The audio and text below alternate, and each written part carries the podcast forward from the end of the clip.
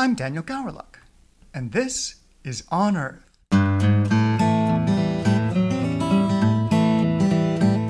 On Earth is brought to you by the Pacific Museum of Earth. In this podcast, we aim to show what it's like to be an Earth, ocean, or atmospheric scientist. There's a lot of diversity under that umbrella, and not all of our scientists wear lab coats. Today on Earth, we're talking to Erik Eberhardt.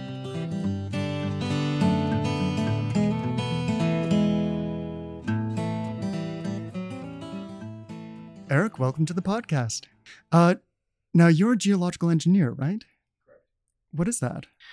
So, a geological engineer, I guess, is sort of a, a, a multidisciplinary profession that brings together geology and engineering, just as the name would imply.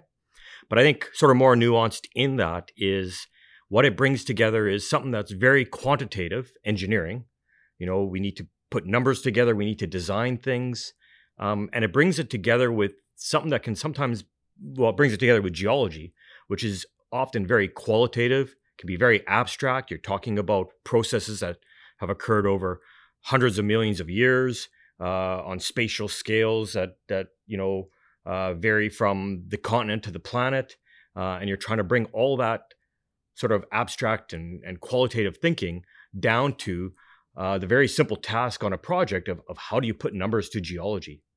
Um, and so, from a, a range of different applications, um, but really anything that involves uh, human activity, engineering activity that interfaces with the earth, whether it's um, energy and, and building uh, a dam, uh, transportation, building a tunnel, uh, buildings, bridges, um, natural hazards. And so it's it's often we, we we say that it's not only looking at how uh, and mitigating how engineering impacts the earth. Of course, trying to look at, at, at you know how do we minimize our impact on the environment, but on, on engineering projects also how does earth processes um, like natural hazards how can they impact our communities uh, and how can we and and our projects um, you know infrastructure projects like highways and pipelines and and railways um, how do you protect those um, from from from an understanding the natural hazards Right, because you need to know what's under the ground if you're going to, going to be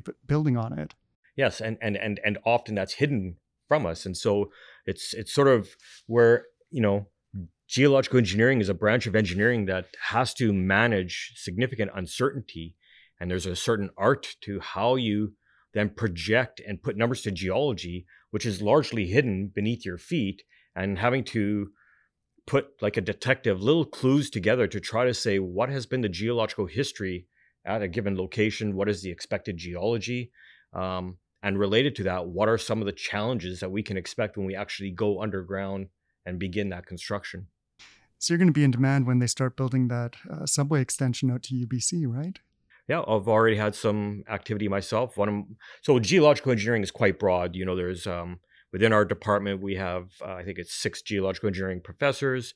Um, some are more aligned on the hydrogeology, environmental side, so looking at water and how water flows through the ground and how engineering activities can impact that, you know, important uh, resource, which is again also a, a, measure of the health of the environment.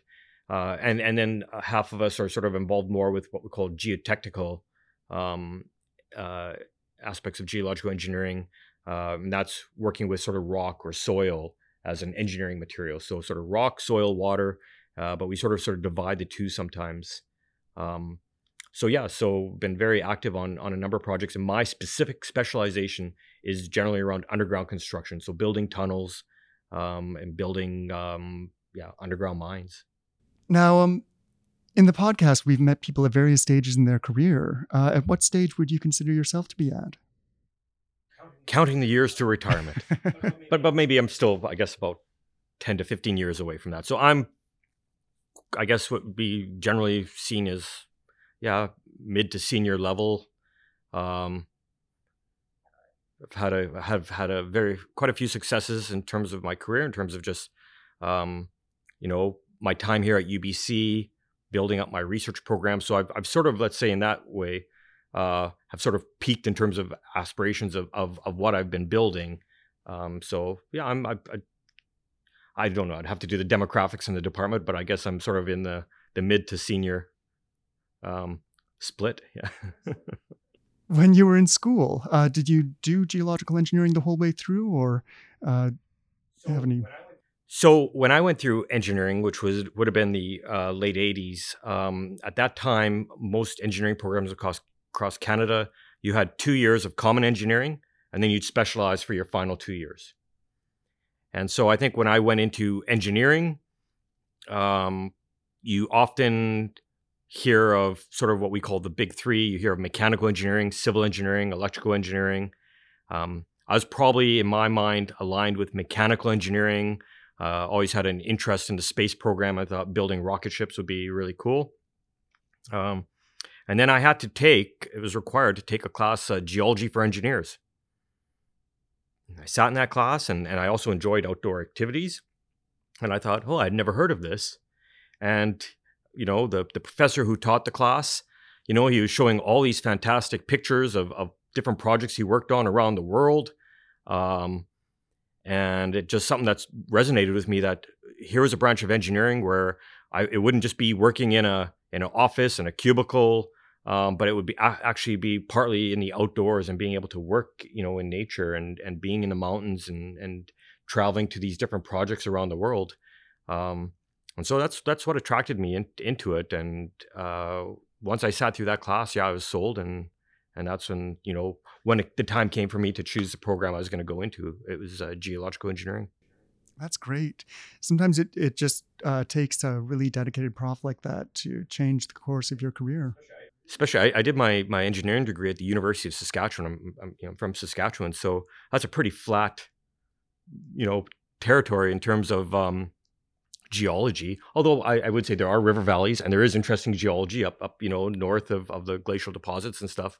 But yeah, so to be a flatlander and to be you know was sort of being uh, uh, uh, you know inspired by by the, the you know the complexity of geology and and just the things that would you know I, to me there's just so many amazing things in geology. Um, that all trace back to you know what can happen in 4.5 billion years. it's, it's it's quite amazing when you when you look at, at, at just how the Earth has evolved and and how it works. I'm a, Man- a Manitoban, so I uh, totally empathize. um, now, most careers tend to be a bit uh, circuitous. Um, has that been your experience, or has it been more of a linear path to where you are today? No, I, I think it's it's always been being very fortunate to be in a position where um, I've had opportunities present themselves to me. Uh, and a lot of times my motivation would be, you know, this would be a really interesting life experience. Um, and so, you know, I, I was, you know, I probably started off doing my undergrad work and thinking I'll graduate as an engineer and go off working for a consulting company.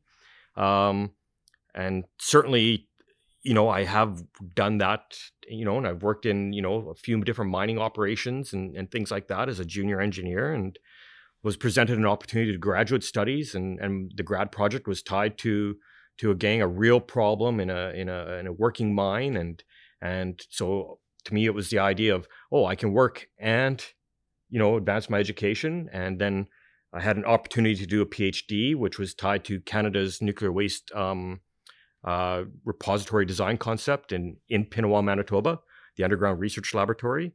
Uh, and so that sounded fascinating. And so now then I got into, you know, from from the world of mining into the world of nuclear waste. And and then I had an opportunity to go to Switzerland um, and uh, work there for six years, uh, tied to, you know, their top engineering school, which was the ETH in Zurich but working on projects, uh, which was the start of, uh, at the time, was the start of the Gotthard Base Tunnel, which is now the longest, deepest rail tunnel in the world. Um, and so to be able to have worked on a project like that, then all of a sudden I was working in tunneling. And because Switzerland is a mountainous, you know, territory with with a, or mountainous country with with um, a lot of natural hazards like landslides and rock slides, I also w- was working on these rock slide projects. So so I think I've, I've, I've always been able and very fortunate to be able to go from opportunity to opportunity. Um, and I guess really there probably were other paths I could have taken that I think would have just been equally rewarding. But I, I certainly, was very fortunate in terms of, of the opportunities that presented themselves to me, right up to coming to UBC. I, I think I was looking six years in Switzerland. Uh, my German, let's say, was was barely conversational.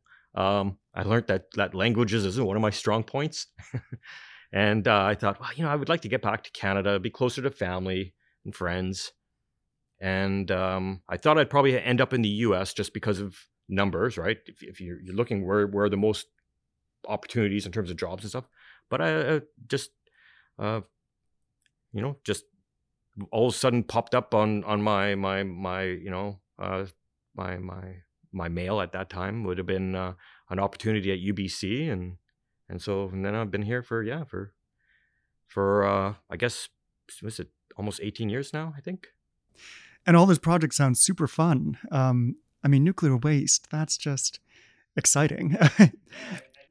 yeah, and and and you know, I think going through engineering and graduating in the early '90s um, was at a time when uh, there weren't as many uh, opportunities and jobs in engineering. So I think the numbers were probably down. So now uh, it's sort of I'm in a little bit of a demographic um, grouping where there's a lot of senior people who are retiring and there's a lot of junior people who have since come into the field but they're sort of missing sort of this this middle grouping um, that I fall into. And so I, have I've had a lot of opportunities from that. I've, I've been able to work on um, the nuclear waste program in Sweden. Uh, been able to work on a number of hydroelectric projects down in South America. Um, working quite a bit on, on, with different mining projects in South Africa, in Australia, in uh, Indonesia. So yeah, I've been very fortunate in terms of the opportunities that have presented them to myself, and, and I've been able to, yeah, everything that I was sort of told him in that that first first class I took on geology for engineers, I was able to work, the, you know, and travel around the world on on a lot of really exciting, large infrastructure type projects, and seeing them in a way that the general public probably never gets to see. Yeah, and and it's it brings a certain awareness, and it's sort of my current it, it, sort of aligns with where my research is, and and, and a lot of my research is is related to um, how to make uh, mining safer, um, largely around safety issues around mining in terms of how geology creates these different hazards and how do we see them, but doing so in a in an environment where the mining industry is being pushed to into sort of this unprecedented ground, and and so parallel to that is sort of this this interest and awareness, um, and, and almost as an engineer uh, and an educator, I guess, in the sense here here at UBC, of of trying to understand and communicate where we are as a society facing um, really existential, you know, questions around the environment. And the one that, if you don't mind me sort of taking some time to really have a discussion with you on uh, comes to um, well it, let's say it starts here at ubc where there was um, a ubc climate emergency task force and this was something where they released a report in 2019 student led and of course speaking to all these things that are really important there you know the the earth is undergoing you know this anthropogenic influenced forcing uh, of the change of the climate. We see it. How many? How many? You know, how many newspapers and and news articles and stories do you do you not? You know, do you have to sort of you know that you see that talks about oh record breaking this record breaking floods record breaking heat you don't need to read about it anymore we're, we're living it I, I, exactly and then we're living it right sometimes it seems global and you, you hear about lake mead and and saying oh boy i you know i wouldn't want to live in in arizona as as, as you know the the the reservoir behind Hoover Dam is is is you know drying out. But yeah, we, we, see it in our, our own backyard, and we saw it just last year with with you know the storm events in the, the Fraser Valley and and and the flooding and, and what happens. And so you're seeing extreme flooding, you're seeing extreme heat. You know, Lytton burning down, Lytton burning down again. Um, so it, it's it's clear and it's obvious. And so when I see these these these these um you know I don't from anything from protests to communications and stuff like that. All of them are really hitting the right note in terms of the problem and the urgency of the problem. But what I'm also seeing, I believe, is a disconnect with a pragmatic reality and how, and this is where my engineer brain kick, kicks in, how do we solve these problems and what's needed to solve these problems? So one of the, the, the it was buried in the appendix of, of this um, emergency task force, climate emergency task force report, but they had a statement and it was around learning and, and, and, and education. And the statement said, how should we approach courses and programs that are counter to climate justice? Um, question mark. And they used as examples mining and geological engineering. And I saw that and I was, I was taken a little bit aback. And I said, uh, you know, we are counter to climate justice. And that's a little bit maybe, I'm not quite sure because climate justice becomes a, a, a, very important discussion, but it extends off of, of, of the whole issue of climate change and, and how do we deal, deal with that. And I was taken a little bit aback because really, uh, and and also speaking for my colleagues in mining, but myself as the director of the geological engineering program here, uh, I, I, I, always saw ourselves as being on the front lines of that battle. That you know we are the ones that are working with the mining industry and trying in terms of trying to mitigate and lessen the impact of mining on the environment, but at the same time recognizing the need and importance of mining to climate change solutions. And specifically, I think where I was coming from it was was very much a BC story, and that's copper. You know, copper is is is one of the the the, the I guess if we look at mining in BC, um, the, you know the two biggest sort of mining outputs are, are uh, metallurgical coal for steelmaking uh, and copper. And so you start digging down into it and and and you start I start looking at from the demand side. So you know we talk about um, you know the green energy transition, the need to to get ourselves off of fossil fuels, um, uh, move to renewables, re- move to electric cars, and it's always a question that I I I sort of feel or ask when when I see people talking about this is you know do they understand what that actually means to actually make that happen. You can't grow a Tesla. And you know, and, and you look at how popular Tesla is, right? And and they're not the only ones. I I, I even remember I had an uncle who worked for a GM down in Detroit, and I remember it must have been twenty, maybe even thirty or 35 years ago, just being down there and, and we were walking through a lot, lot, and he was showing us some of the electric cars they're, you know, developing and stuff like that. I don't know if any of them made them to market, but, but, you know, this is electric cars aren't a new thought or idea. But here's what is new is jurisdictions like California talking about, you know, mandating how many new cars being manufactured have to be electric cars by a certain you know year. BC has a similar thing. China's talked about is China talking about going to 100% electric vehicles. And so this is of course an, an, an important thing. So here's the numbers that, that I like to, to, to dig through.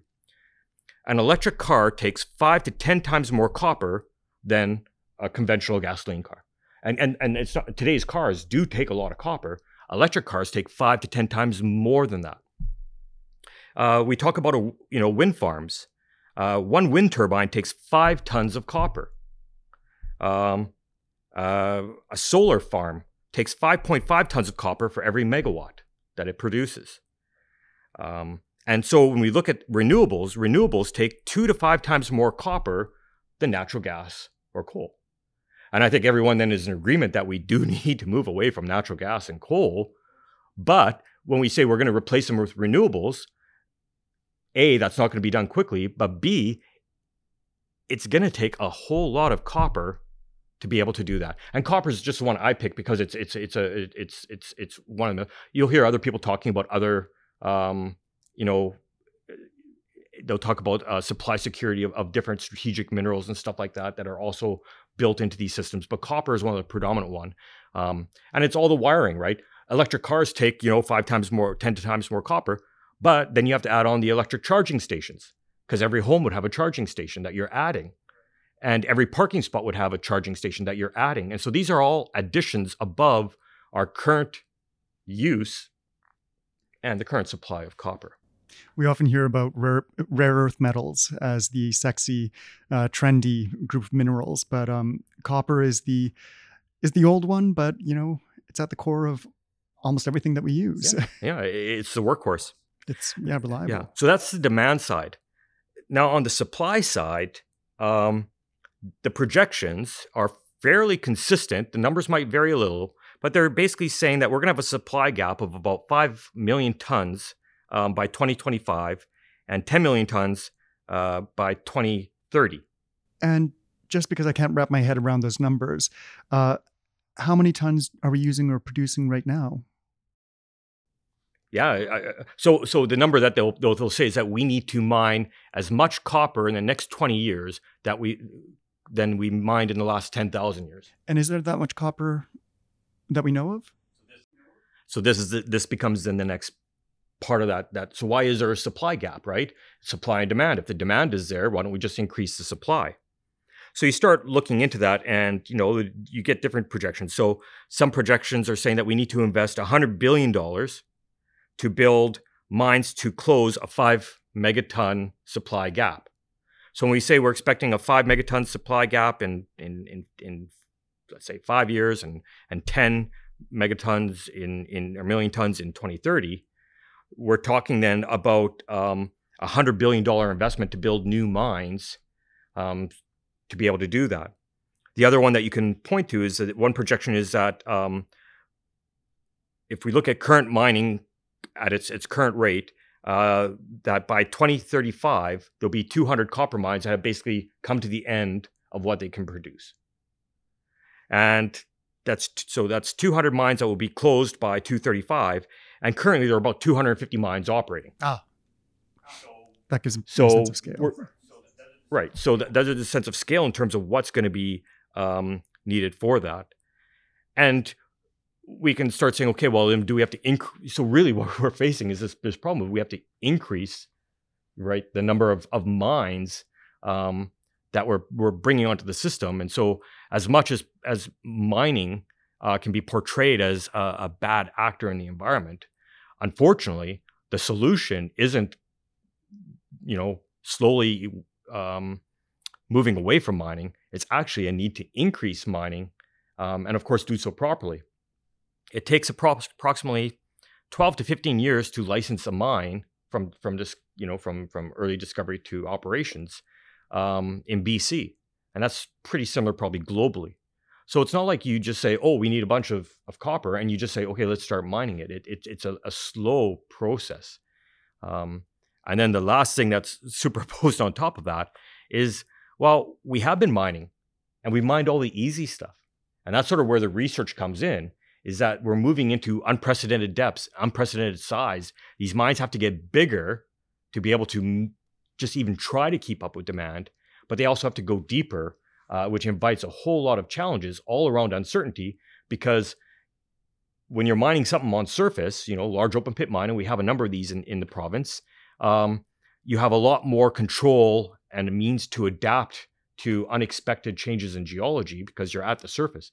As soon as you will go underground, you're very constrained in terms of how you can adapt. Um, but that is the, the, the future for BC is that a lot of our large open pit mines um, are going to reach the end of their mine life and they'll have to transition to underground.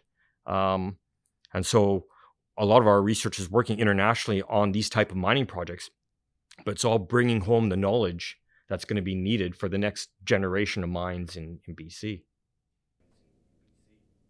It's certainly true that historically mining has been very uh, polluting, um, but that doesn't mean that you just write it off as bad and try to prohibit all mining.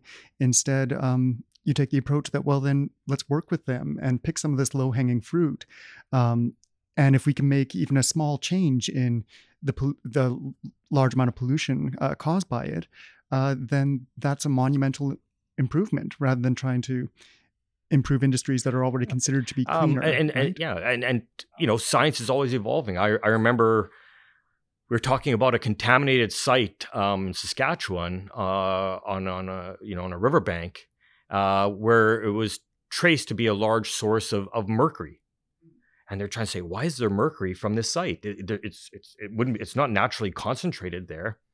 And what they found was hundred years ago, uh, the way you cleaned out a coal-fired locomotive was washing it out with mercury.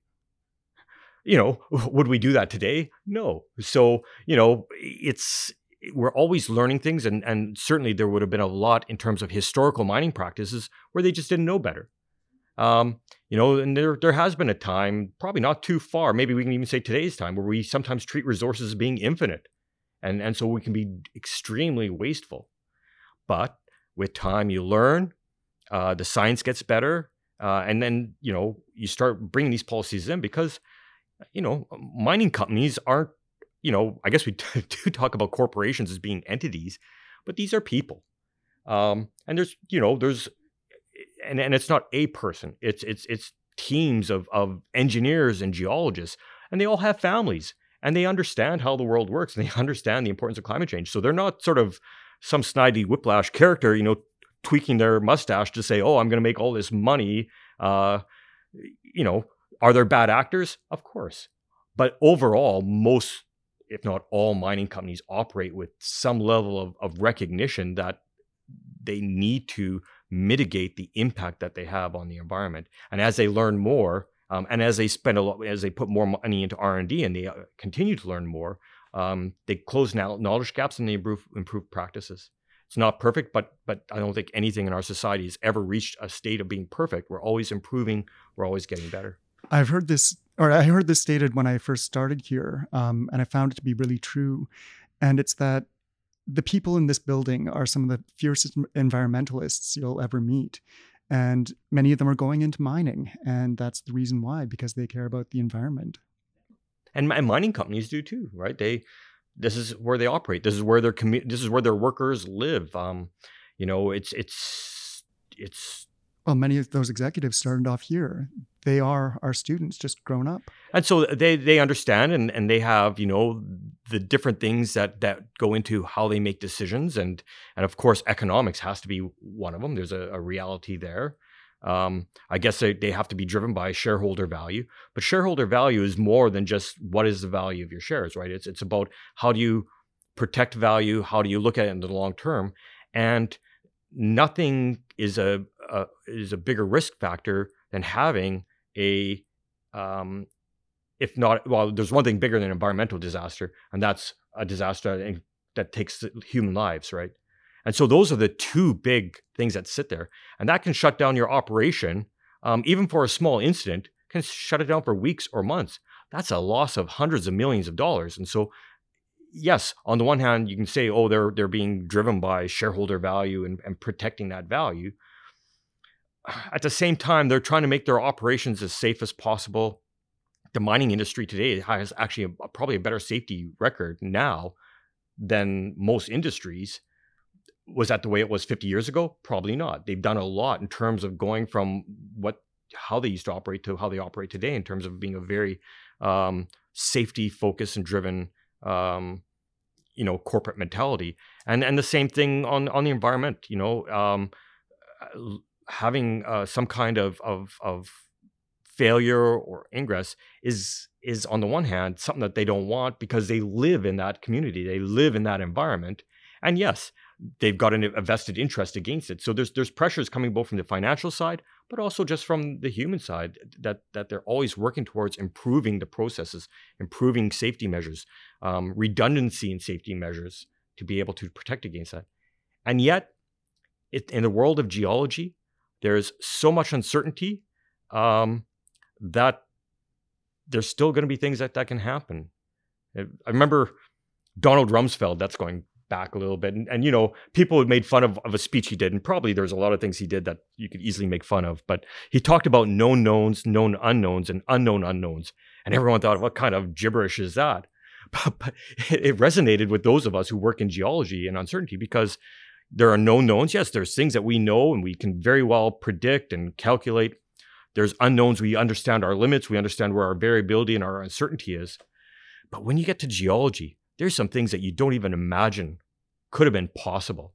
There's these unknown unknowns where we're always learning something where when it happens, the rest of the international community starts stands up and says, oh, what happened there? Can can that happen to us? Because it was just something that, that no one had ever encountered before, just something you just would never think of as being even plausible. Um, and then all of a sudden you're dealing with it. Well, it still strikes me as um, being almost clairvoyant, being able to know what kind of uh, rock structures are buried and hidden kilometers deep within the planet. Yeah, there's probably no shortage of, of talks I've seen where someone uses some kind of Superman, you know, thing on a, on a PowerPoint slide showing X-ray vision, looking into the mountain Pretty or much. looking into the ground, and and yet we don't have that. That's yeah, Maybe that's why the ball is made of crystal. yes, exactly. um, uh, you mentioned a few of the projects that you're working on right now. Uh, is there anything else you're working on? you know, it it it it, it varies. It depends. You know, um, so most of my research or, or research my group, I guess I'm more a research manager. It's, it's not like I'm, I'm I'm able to do much myself. I'm I'm more working with my grad students and and, and managing them. Most of our research right now is is is um really uh, related around this story of, of of copper and the hazards that are being encountered. So, um, you know, copper um when it's mined is actually a low grade mineral. It's it's basically the, the deposits when they mine them are basically one two percent copper. So you, you you have to mine large volumes of rock to get just a little bit of copper out, and of course we need a lot of copper. And so they've moved towards these mining methods that have moved underground, where they can mine large volumes of of of rock to be able to get this copper. But it then creates this huge disturbance to the ground, and so we're working around these sort of hazards that they're encountering um, that 20 40 50 years ago were oh yeah we know of a mine who had experienced that or we know of a mine that experienced you know something similar. To moving from an experience base engineering is very experience driven. Moving from an experience base where yeah this is something that, that we, we've heard of before to no you're moving into um, unprecedented territory. Your mine is deeper than mines have been before of this type. Uh, your mine is bigger than mines of this type have been before. And so if you have engineering methods that are based on experience, saying, you know, probability and likelihood and stuff like that, that starts to have less has diminishing returns in terms of how you can use that when you're moving into something that hasn't been experienced before. And so that's what a lot of our research is is, is around ground hazards. It's when you move deeper, there's so much stress on the rock, the rock can explode. Call it a rock burst. So how, you know, and, and, and that that will kill people uh, kill workers. So how do you protect against that? How do you forecast when you're going to encounter that conditions? Because you can go down, you can be at your your your mine and and and you might be at a, a thousand meters deep, and you can go in this direction. You have no problems, and you go in a different direction. All of a sudden, the rock is exploding. So how do you do, first of all forecast that this is going to be an issue, so that you have can have the right safeguards in place, right? It's one thing to say we're expecting it, and you bring your safeguards in. It's we work with operations that aren't expecting it, so how do you do a better job of being prepared and having those safeguards in place? The other hazard that we work with is what's called um, uh, an inrush, and what it is is it's basically an underground debris flow. So people can think of landslides and debris flows, especially here in BC. Sea to sky highway is you know all these protection measures are there to protect the highway against debris flows. It's a very common landslide hazard that we face here. But you can encounter something very similar at a thousand meters depth or 500 meters of depth underground in a mine um, which again is just something that most mining operations would never expect. Um, but it's it's something that that is becoming more of a problem, and we're working with operations um, in in other countries where it's where they've gotten developed around it because it's something that's very common to them. We're trying to help them modernize and use new engineering tools to better do a, a better job of of forecasting and mitigation and managing uh, based on it happening very frequent and learning from that and then bringing it to operations um, where you know they're encountering it for the first time. And, and often when they encounter it for the first time because it's unexpected it often is you know involves tragedy. You know often involves it can be fatality or near misses. That must be very rewarding knowing that you're making the world literally safer for workers. Um it can be, you know, some of the pressure. Yeah. So, from a research perspective, we sit in a position where we're helping the decision makers, and and therefore we're, we don't have the pressure on us of the de- decision maker. Um, it's really difficult for the decision makers because they're having to make decisions, and you know, it, luckily it's not often, but there is always this chance, and it does happen that there could be a fatality. Nothing weighs on a person more than that, knowing that they were somehow connected to a decision that somehow, even if it was unforeseen, ended in a fatality. That's it's a horrible thing. And and and so you go to mining most mines, and the safety culture is really, well, it's, it's more than what we have here on campus in our our research labs and stuff like that. The mining industry has really pushed mine uh, safety to being like at the forefront of everything they do, um, and yet things still still happen. So that's it. So it can be rewarding, but there's a lot of work to be done um, and it's all being done in a context of of recognizing and taking a step back and and and agreeing with most of society of saying, here's an urgent problem, climate change. We need to solve this, and also having an engineer's hat on to say, oh, I understand how this has to be solved, um, and and seeing the you know how you know it's going to be very hard to meet any of these these projections, Paris agreements, net zero emissions. Um, what is the other one? The accelerated energy transition. All these are are great on paper. They're going to be very hard to achieve, which again isn't very comforting sometimes when you just see how how how what's happening today when we're just trying to start these initiatives. Absolutely. Uh, what about gas? Do coal mines need to like have canaries? for for safety underground. um, you know, that's one thing that I, I have not been involved with with is underground coal mines. Um, that's so one of the first jobs I had was at the Quintette coal mine, which is an open pit coal mine up in Tumbler Ridge, BC. I was in Saskatchewan, but I was hired as an engineering summer student and came over there. And I only worked there for four months, summer student. I swear for a year after that, I was coughing up little black chunks of dust, coal dust, and stuff like that. Th- that's an open air environment. And I was an engineer in the office most of the time. Yeah, the underground. So they don't take canaries underground. No, they've got sensors uh, because gas is is is a key hazard. Um, a lot of the underground coal mining um, is in places like China, India, uh, also the U.S., but but you know, and and and uh, in places in Europe. Um, but uh, on, on on large scales, you see uh, China and India. So there's technology there, but um, you also see when you know you can read in the news, right? There's an explosion underground. Um, there's a collapse underground. Usually, uh, the explosion what causes a collapse. So sometimes when you hear the story, you hear about a collapse. It's probably an explosion that set it off. Not always, but and and and and you can talk about large number of fatalities in those cases. Um, yeah, underground coal mining is something that. So when we talk about getting off of fossil fuels, there are so when you talk about mining in general, to me, there are some mines that, that it would be good to to start phasing out. You know, um, at the same time, uh, there are of course other mines where it, it's going to be part of the solution, not the problem. The coal mine, though, is an interesting one.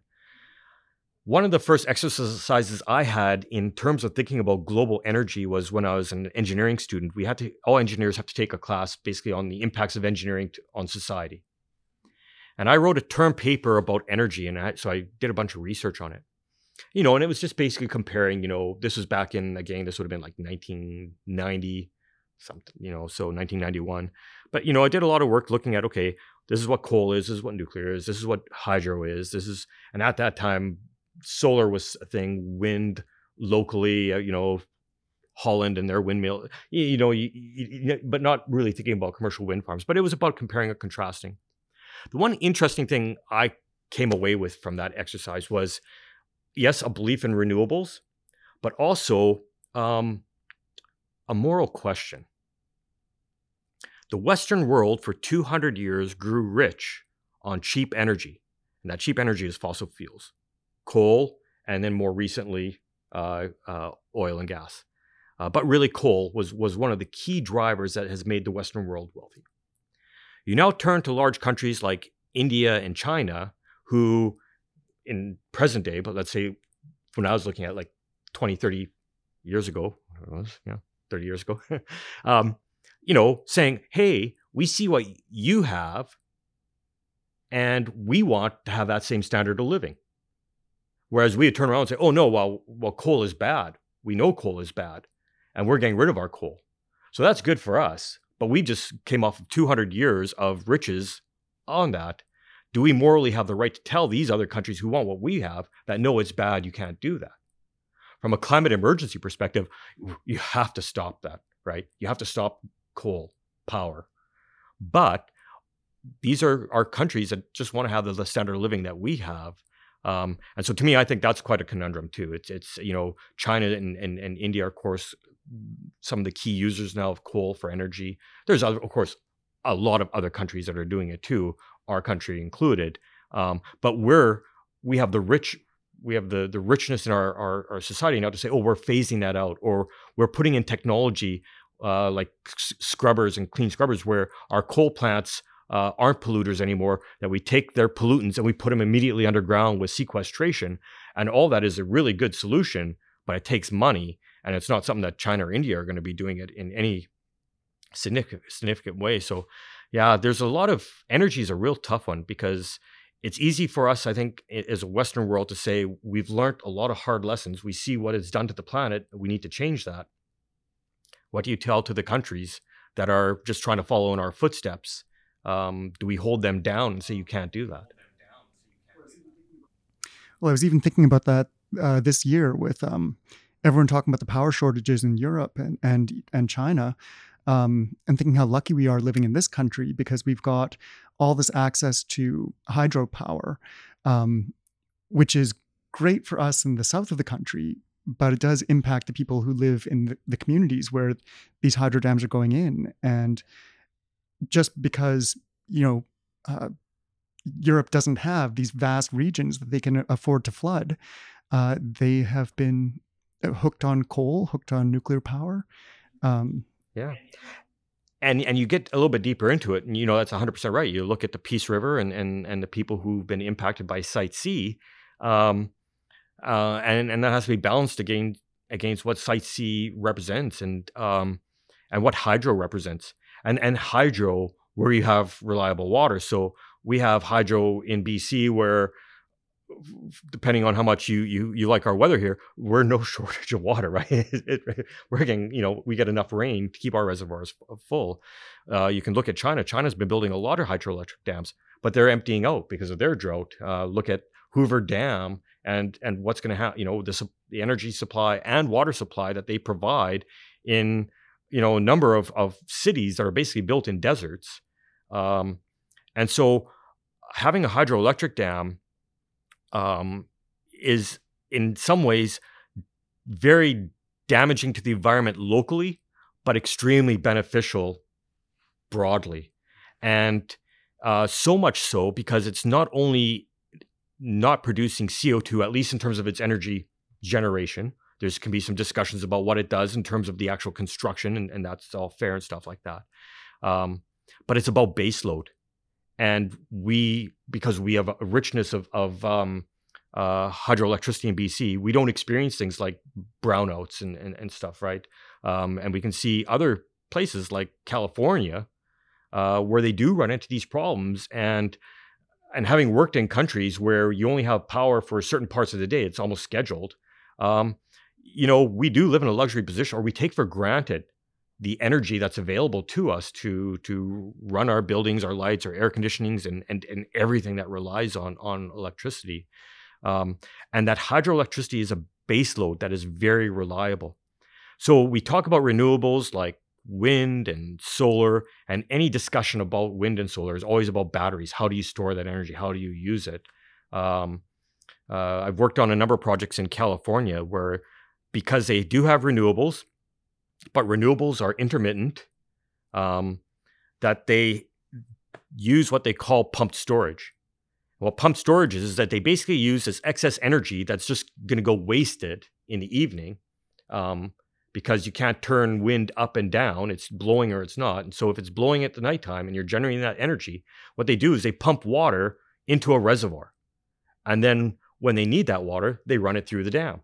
So as an, when you first think about it, it doesn't sound very environmentally friendly because it's, it's, it's, a net energy loss. You're spending more energy to pump water into the reservoir than you're gaining by running that water from the reservoir through the dam.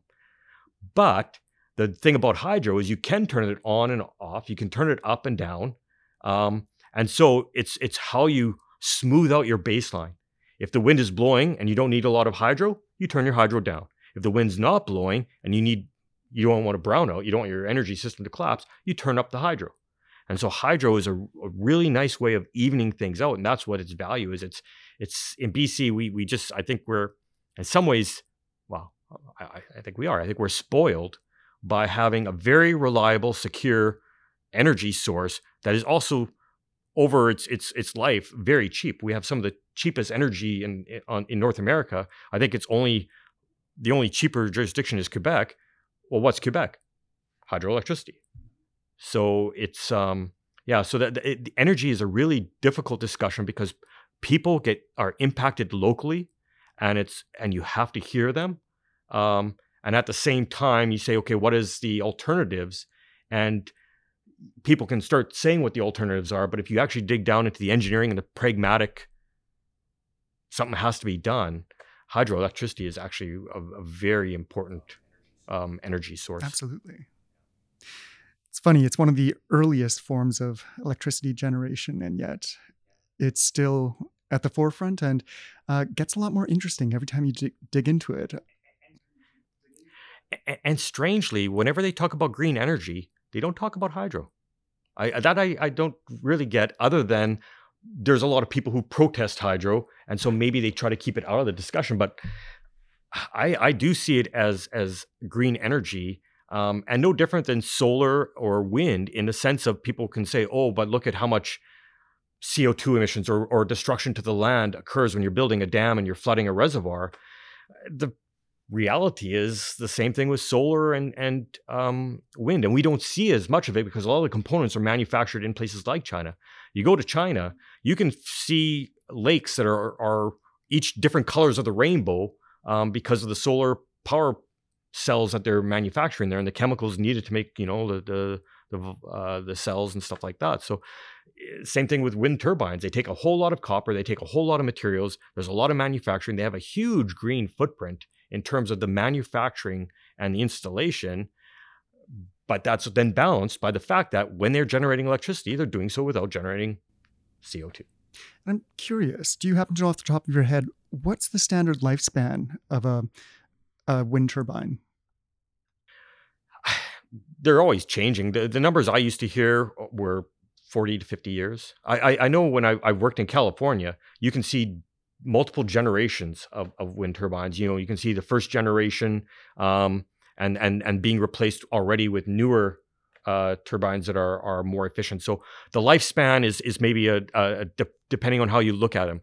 Is it the lifespan in terms of the operations and the materials, and, then it comes how well do you maintain them and, and so forth, or is there operational life saying, oh, this unit is based on old technology where we can replace it with one that is you know 100% more efficient. Um, and, and so by, by getting rid of a, a, wind turbine that actually works, still works, and replacing it, there's a gain because you're, you're just new technology, something that's more efficient. Yeah. True. Excellent. A great way of avoiding my question. I, I, um, I do the same thing when kids ask me questions that I don't know the answers to. Um, and I answer the question that I want to answer, which I think you did very well. Yeah. Well, it, and, and it's also just a, a, a, it's it's like dealing with geology, right? Someone asks you a question. There's never a, a clear answer. It's always a vague. Well, it depends. The same thing in engineering, right? You know, is this safe? It depends. Uh, you know, how are you using it? What are you doing, right? And the same thing with with energy. You know, what is lifespan? And it depends. How do you how well are they maintained?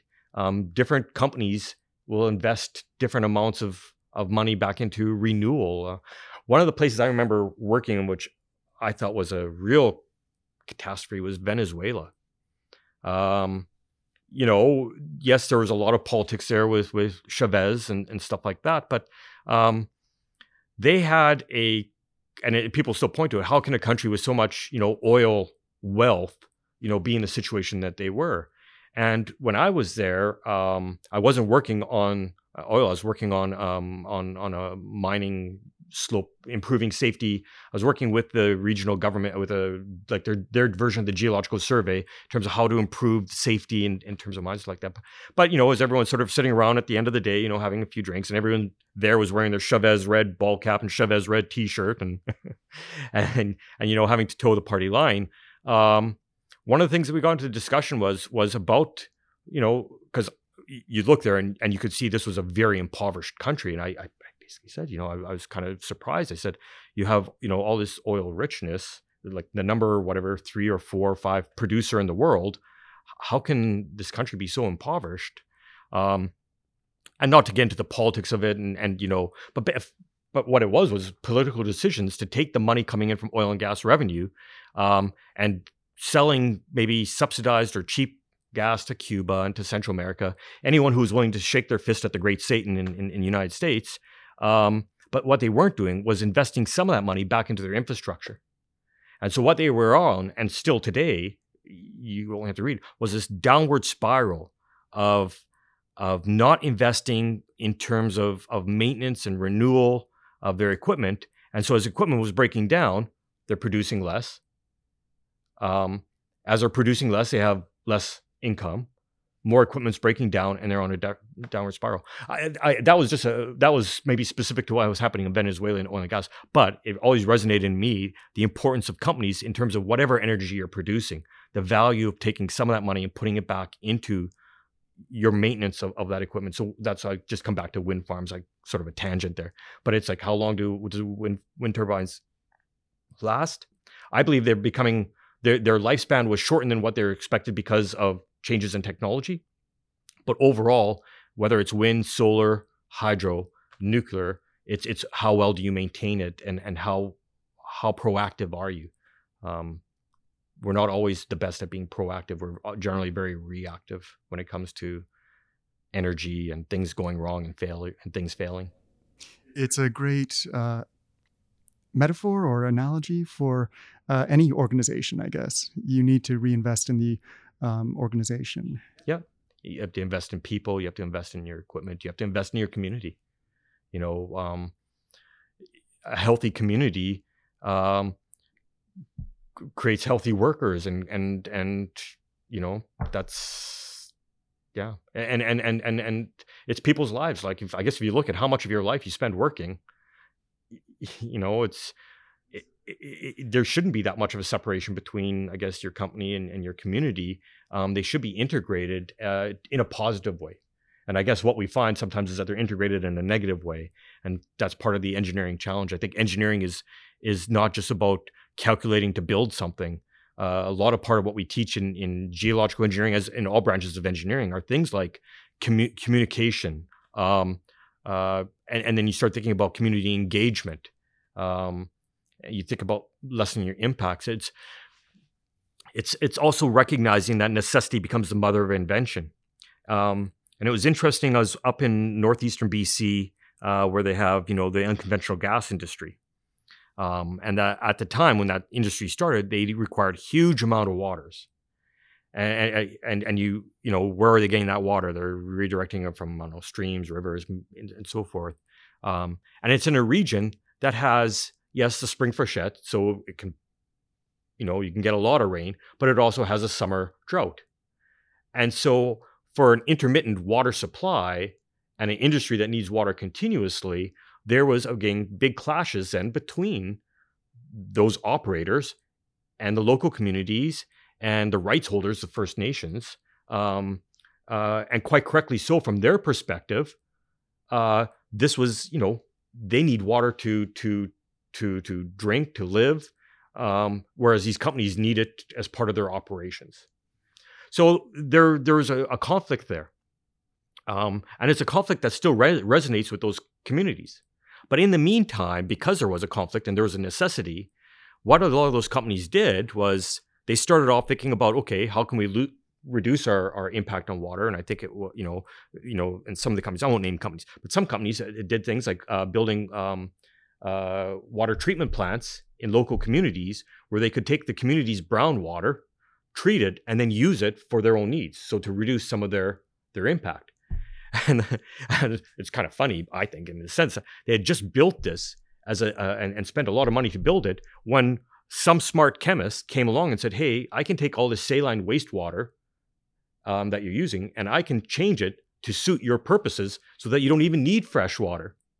And then and, and then before you know it, all this this demand for for fresh water, a lot of it just dropped off almost immediately um, because all of a sudden they had they could use saline water or water that was not potable, and it was actually, I think, in the end, I think it was even cheaper than using, you know, fresh water. And so there was an economic play, there was a, a community play. It is all these things that, that that all of a sudden led to this this significant step change in their water needs.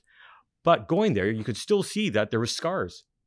And, and so that's part of that integrating with communities and especially rights holders in the in terms of the First Nations and stuff like that and and you know how they've been um, sometimes left out often left out of these conversations it's it's less and less now but there certainly was a lot of transgressions in the past um, and so it's integrating with these communities it's hearing them and by hearing them there are engineering solutions it's just sometimes we're not the best at communicating to the public. And so we're going off into our labs and we're coming up with these solutions and we implement them without really telling anyone. And and and yet there's still sometimes that animosity that that's there. And and and of course, that's where you do the the sometimes and it's a gray and stuff like that. There's still, of course, localized areas where the animosity should be there, where there is still bad actors and stuff like that. So by no means is, there something like we've solved all the problems. But um, but you know, that's that's I think how these things evolve is that um, there's a, a, necessity, um, there's community, um, you know, uh, you know, outpourings of, of saying, "Hey, this is impacting us," and it's then listening and saying, "Okay, what are the engineering solutions that can can lessen that impact?" Yeah. The communication is uh, absolutely key, and it, it seems to be one of the emerging trends in many projects, um, even if a person has the best of intentions um, and the plan is completely benign or nearly benign. Um, if a person arrives in a community with this whole plan thought out and hasn't communicated that to the community, they naturally get suspicious and um, yeah, and, yeah and, and that communication is is not only how to communicate, but also how to engage i don't know if that's the right but right word but but you know we we do we, we teach you know all all engineers have to take courses on communication you know oral and written communication. Um, it's embedded in a lot of our classes doing presentations and so forth like that.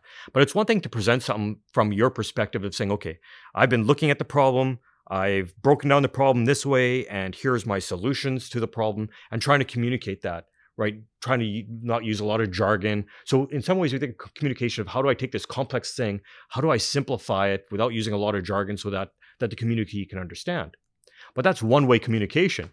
The next communication is them screaming at you and shaking their fists, saying, you know, my family's been on, you know, this land for you know hundreds of years, and now you're, you know, we're being moved off of it thinking about you know sightseeing stuff like that or um, your industry is having this communication on our traditional way of life you know uh, and, and, we have this traditional knowledge and we had these these plants that we relied on for our health and and, and our medicines um, that are are disappearing and no one's explaining to us why all of a sudden they're they're disappearing what has changed now that they're dying out? And so you get that coming back to you and you're sitting there as an engineer and saying I don't know anything about biology or botany or I, I can't explain that. And so it's about how do you communicate, but communication has to be two ways. It's not about so I think where we've evolved in our, our how we approach communication, or where we're trying to evolve, at least in, in UBC and in a number of our, our engineering program and courses, is, is recognizing it's a two-way dialogue.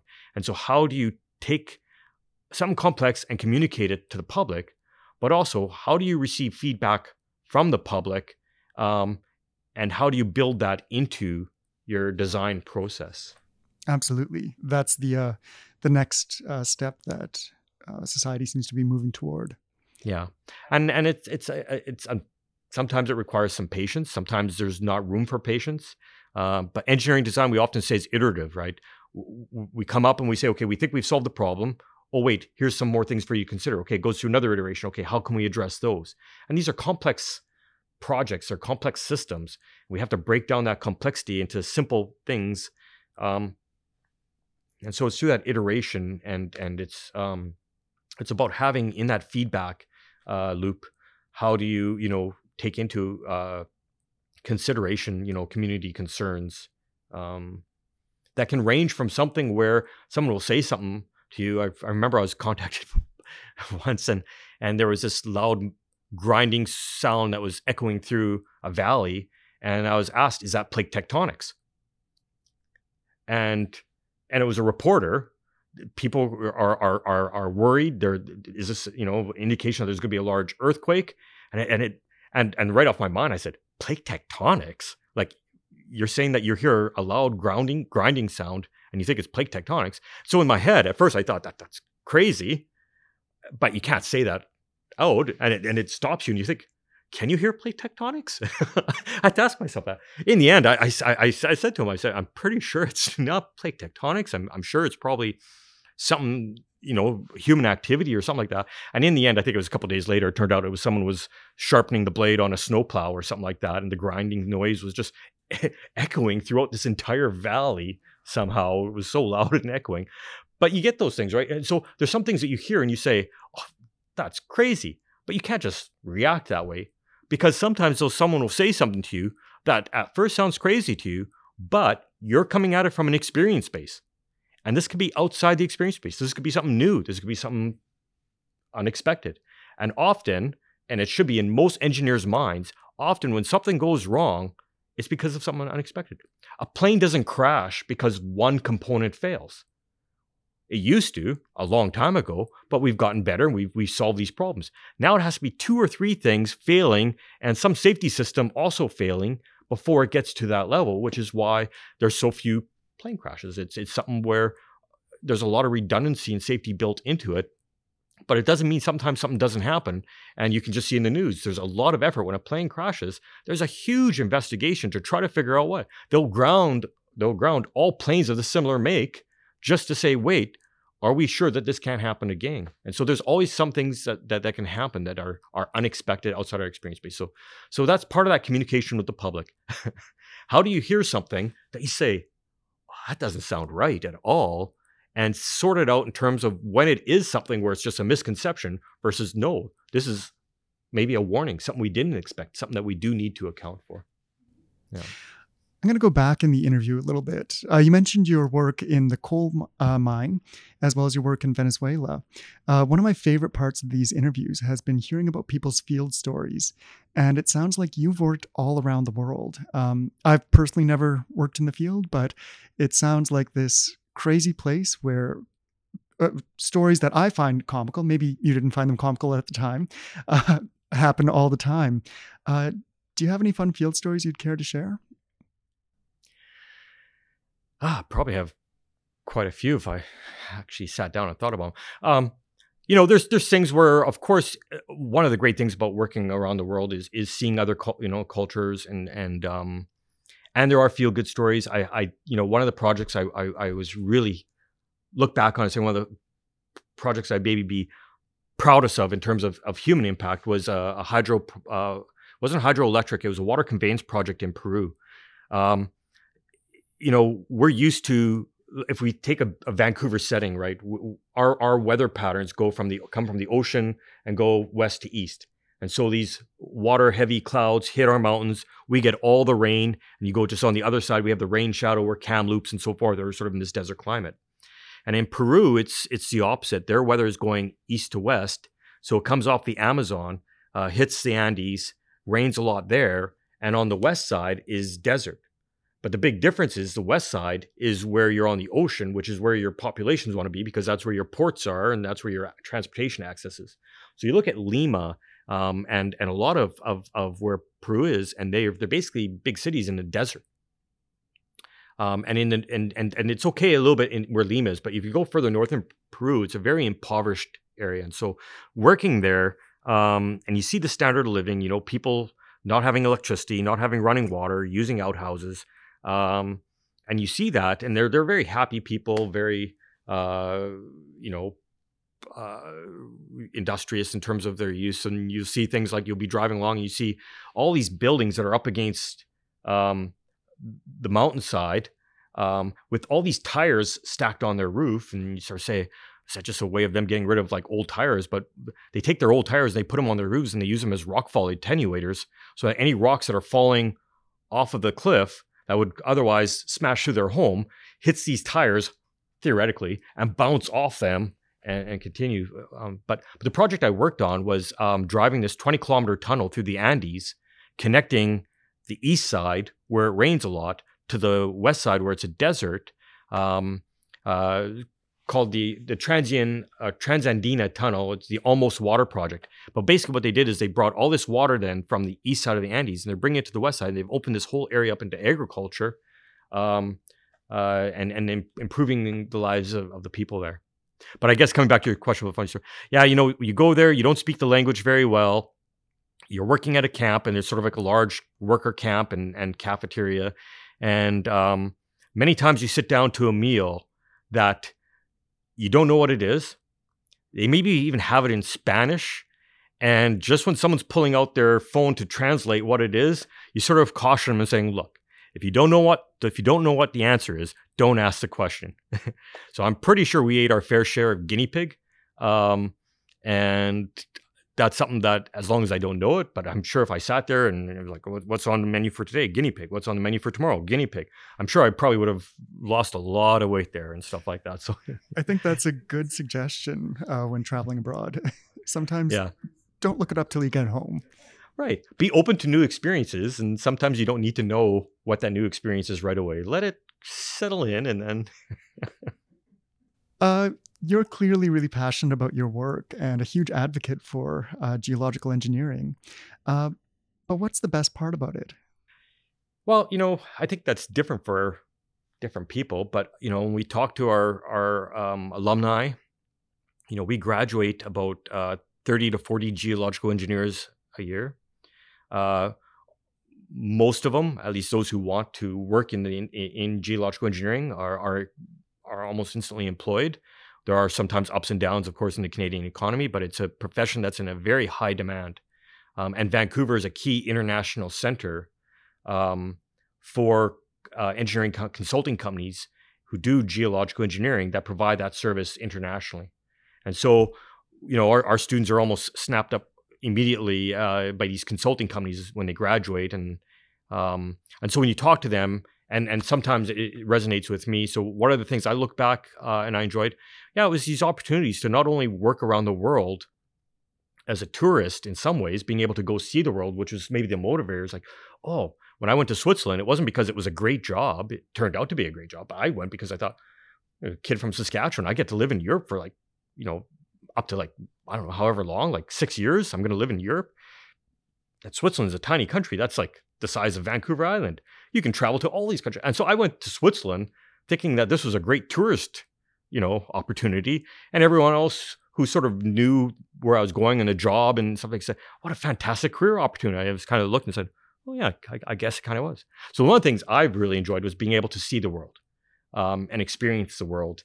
Something that I could imagine, you know, I, I grew up in the inner city in Regina and I could never imagine that that would have been the life that I would have had going to university was a, a was going to be a stretch and and and so you just sort of say if university was a stretch grad school was you know something that certainly was never on i don't never even thought about grad school until i was probably a fourth year engineering student um, i probably didn't even know that my tas were grad students i was probably quite oblivious to that and i thought what are yeah i guess they're tas i never really thought about it oh i guess they they, they must be what I now understand are oh graduate students. Oh, universities do research. I didn't know universities did research. I just thought they were there for teaching. So you you just sort of look and you look at that projection. So traveling the world is one of the things I really enjoyed. For some of our graduates who are out there working um, in consulting, they like the variability. They like the travel, but they also like the fact that they're they're not just doing one thing and that's what they're doing for the next 10 or 20 years. They might be doing something in terms of their specialization, but they might be for six months applying it to a hydroelectric project. And now for another next project comes, and for six months they're applying it now to a uh, landslide protection scheme up at Whistler, and now they're taking it and they're applying it to um, a highway improvement, and now they're taking it. So the variability, we get a, a feedback from our our, our, our uh, alumni, and they really like the the, the variety of, of that they see in their work. So the travel, um, working outdoors, the variety of, of, of work, the variety of projects. Uh, I think those are the things that really make geological engineering very attractive as an engineering uh, program or discipline, uh, profession. Yeah. Well, you may have won me over. um, of course, no, nothing is all sunshine and rainbows. There are some downsides as well. So, uh, what would you say is the worst or the most challenging part of your job um, or your work? Again, sometimes it comes down to specifics. For me, the travel that I thought was that was exciting and and you know, uh, great is also sometimes the burden. Um, traveling can be quite exhaustive, and I, you know, I've got a family, and so it's not like when I was younger and I could go off to um, Brazil for a project for a week and then take a week of holidays uh, or go to Australia for you know a project for a month and and then you know and and travel around stuff like that. Um, it's hard to take that much time away from family, so I, I do try to bring my family with me when I can. But you know, kids are in school and stuff like that. You know, you're also limited. So sometimes traveling, I I do crazy travels like is it next not this week but next week i have to go to copenhagen so i fly off i'm there for like four days and i fly back and everyone's going to ask me how copenhagen was and all i'm going to be able to tell them is how good the meeting room was and how good the hotel was and maybe we got out for an evening and went for dinner and drinks with the different engineers i'm working with and um, and so often i do those things where you know you fly to the other side of the planet australia that's such a grueling trip and i sometimes go to australia go to the mine do what i do and then i come back right away so that my family i'm not leaving my family too long so travel travel can be a blessing it can be also too much and can be a bit of a, a curse. I, I, can imagine uh, that Australia trip. Yeah doesn't sound like fun. It's, it's hard to complain about it. It's, it's, it's that's uh, I don't know. You talk about privilege, but you just sit there and you're complaining about having to go to Australia. Boo hoo, right? It's like, um, so, but but that that's to me uh, the the challenges are sometimes also just um, dealing with something where you have to make really important decisions where there's so much uncertainty involved and it weighs on you in terms of second guessing and thinking about it. And um, so I, I, think it's an it's an exciting part of geological engineering. Um, and for the formal, for the most part, it is. But when you become a decision maker, um, or you're the person informing a decision maker, the liability, the liability sometimes can can weigh on you a little bit too. And I and I feel for the the people. I, I have colleagues who've been involved where where they've been involved with fatalities. Um, I often get called in after the fatality, so it's not a good thing to begin with. But you're going there and you're trying to understand why it happened um, and how to improve measures. So that sometimes is is is good. But you're working with the people who were there, uh, who knew the person, um, and and I think that's that's also a really tough thing to to to have that weigh on you. Sounds stressful. I, yeah, I do not envy that. um, I'm curious. Uh, do you identify as belonging to any underrepresented communities? And if so, has that impacted your uh, studies or work? I grew up in um, uh, the inner city north central Regina. Um, it's some people refer to it as an uh, urban reserve, which it isn't, but it, it is a community that is predominantly uh, First Nations and so growing up in that uh, you know all my friends and and and schoolmates and stuff like that um, never really thought about it growing up but i certainly look back at it now and i see the different paths. Uh, my daughter always asks me about you know this person from my class and that person from my class and sometimes it's not a good story.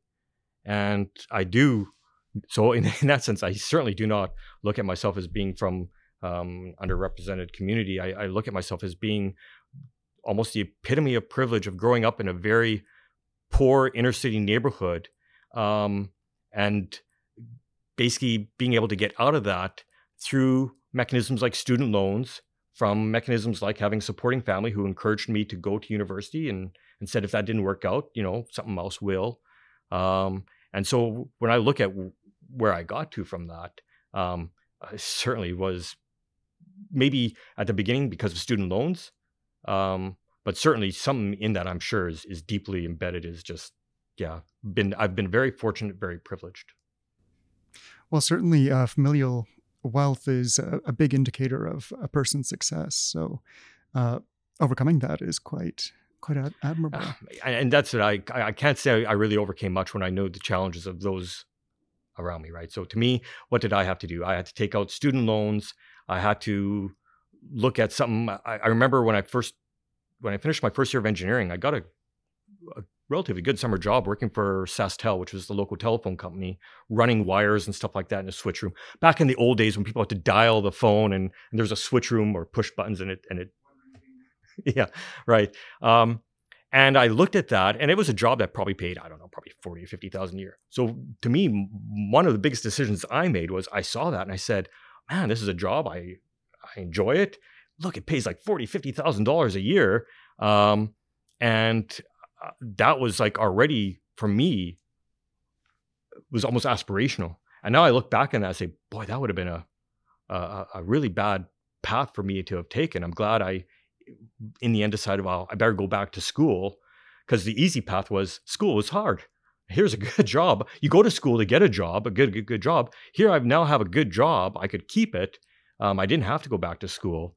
And I think it was more that I was enjoying university, sort of the party life, probably more than anything. I thought, ah, oh, you know, this will always be here. I can come back to it. I'm going to go back to university and have some more fun.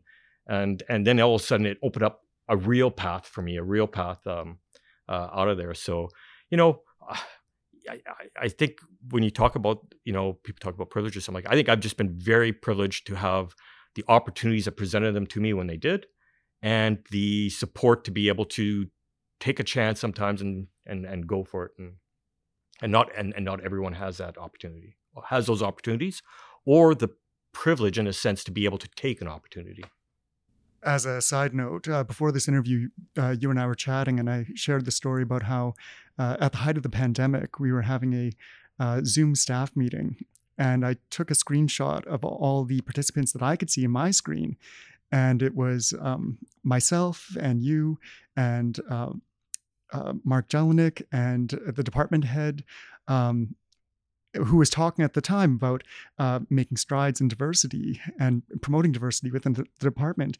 And all of us uh, look very similar. We're all uh, Caucasian men with uh, shaved heads and very similar facial hair at the time. And I sent it to a friend of mine and said, I don't know what he's talking about. We're a very diverse department.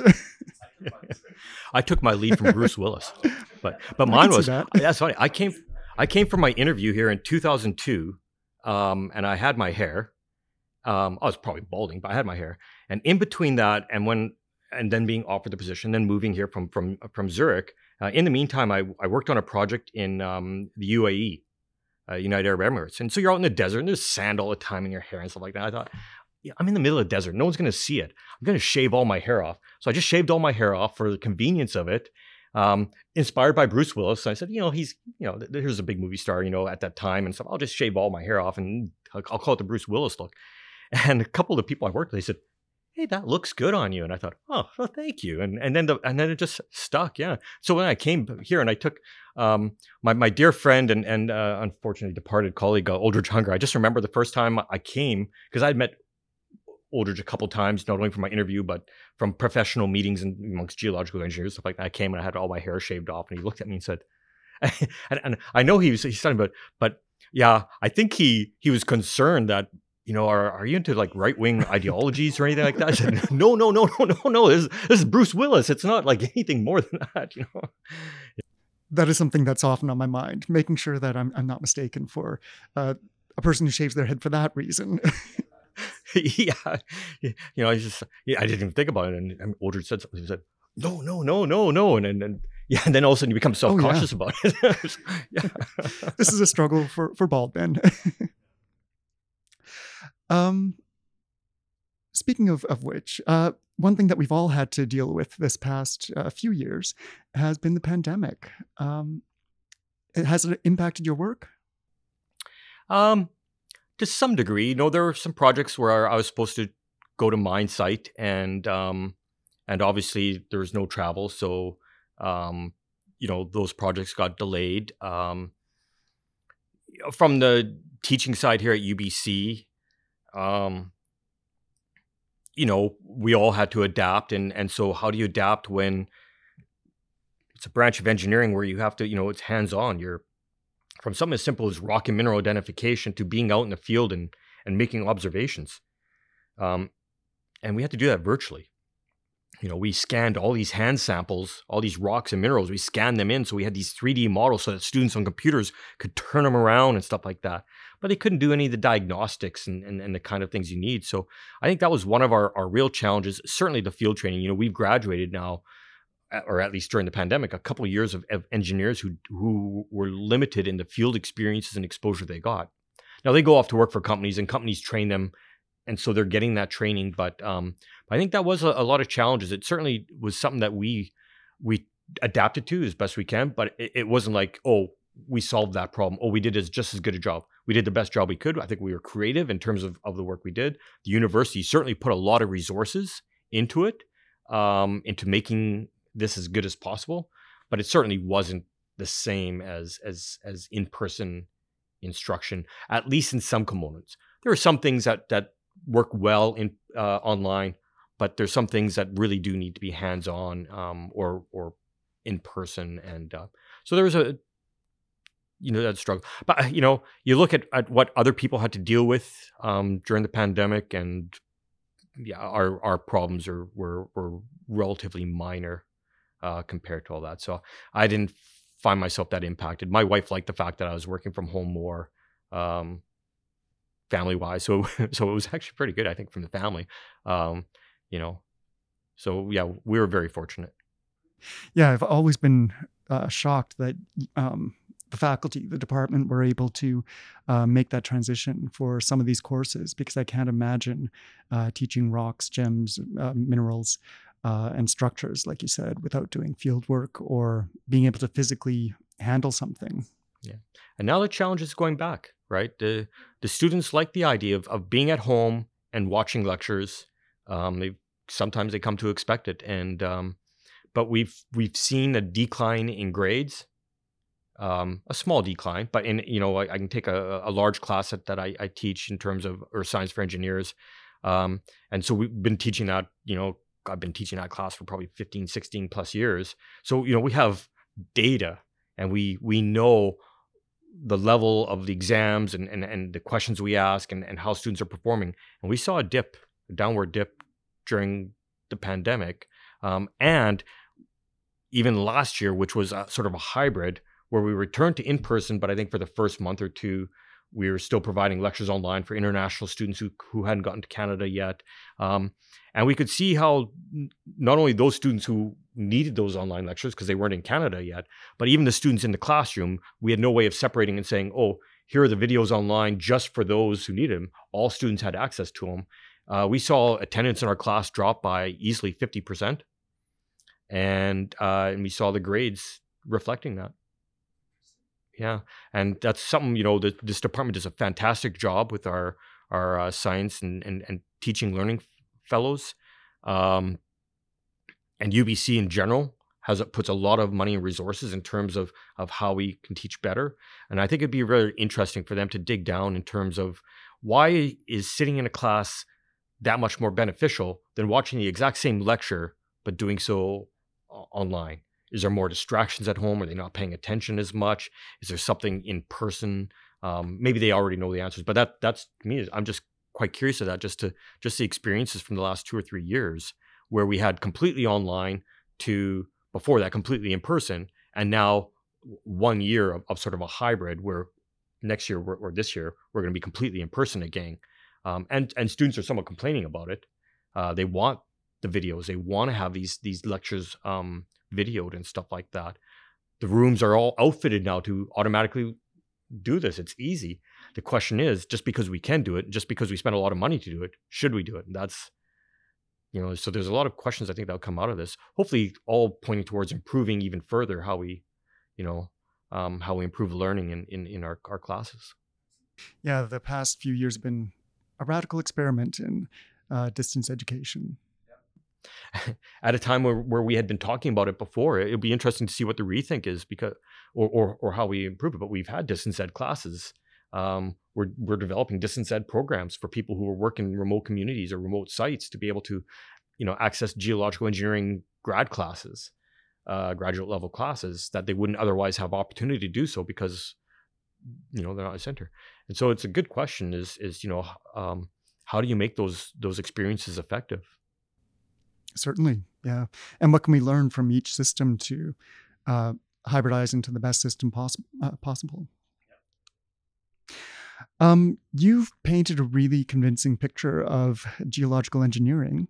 Um, if anyone's listening right now and is considering uh, following in your footsteps, what courses or experience or just background would you recommend that they pursue uh, to become a geological engineer?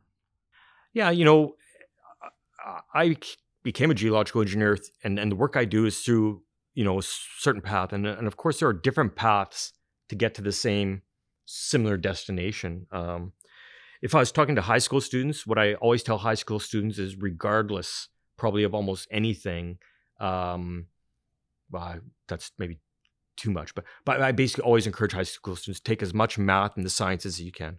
You know, yes, it's tempting to take an extra um, study break or whatever they call it, like a free period.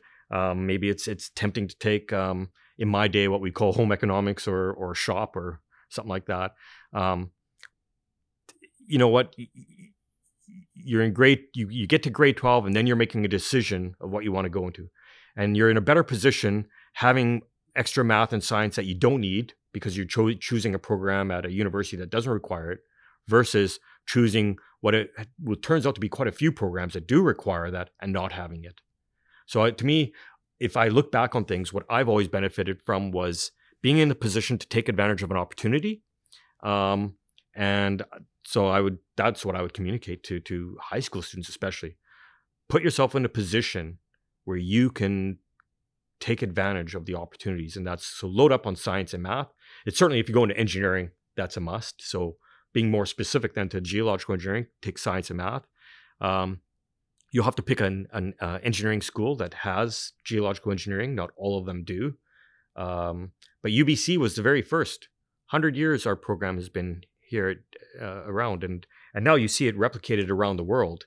Um, most, almost all countries and, and a lot of universities do have geological engineering now, but it all started here at UBC. Um, so, but you so you want to pick a school that that that offers geological engineering in Canada. It's it's places like UBC, University of Saskatchewan, Queens, uh, Waterloo, uh, Laval, uh, uh University of New Brunswick, uh, Chicoutimi. So you know there's a, a, a number of, of, of, universities that do them, but not all universities. Um, and then the other one is um, the pathway into geological engineering is through um, engineering schools. In some countries, they have what they call engineering geology, and that's geology schools or, or geology programs where they teach engineering, whereas geological engineering or engineering students who learn geology. Um, so you know you'll you'll want to make sure that you um, and and this is what we often deal with uh, with with students who are are maybe studying geology and they want to do geological engineering. Um, they have to change faculties. They have to transfer from science into engineering. So the pathway into geological engineering is through um, applied science, Faculty of Applied Science here at UBC.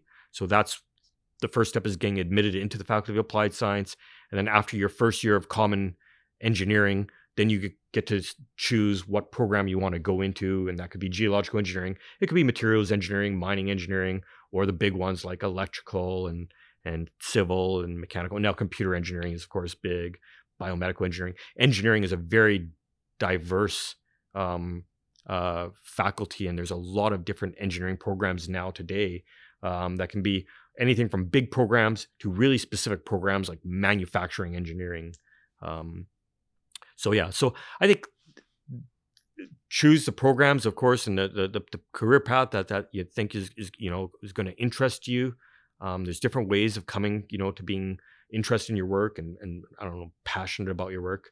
Um, uh, and and and uh, the one that I deal with most as the director of geological engineering is is either attracting students who are in first year engineering and just telling them this is what geological engineering is as they're making their decisions of what engineering program they're going to do.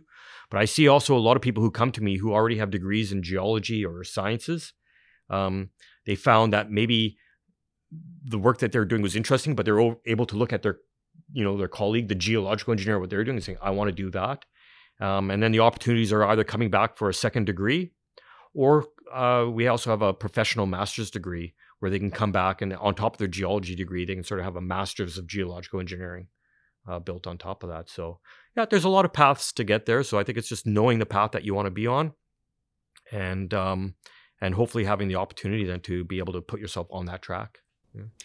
You mentioned the master's program, and you also mentioned that you've got a bunch of grad students earlier. Uh, what do you look for when you're choosing your grad students? Yeah, that's a good question. That's always a, a, a learning curve for us too. Um, yeah, geological engineering, we have actually quite a few programs. We have our undergraduate in geological engineering, our bachelor of geological engineering. We have a master's of engineering in geological engineering, which is a course-based master's. We have a to confuse it, we have a master's of applied science in geological engineering, which is our research master's, and then we have a PhD in geological engineering. So we have our own PhD specifically in geological engineering. What do I look for? Um, I look for students. I, I do like students who have industry experience. They've, they've maybe gone out and worked for two or three years.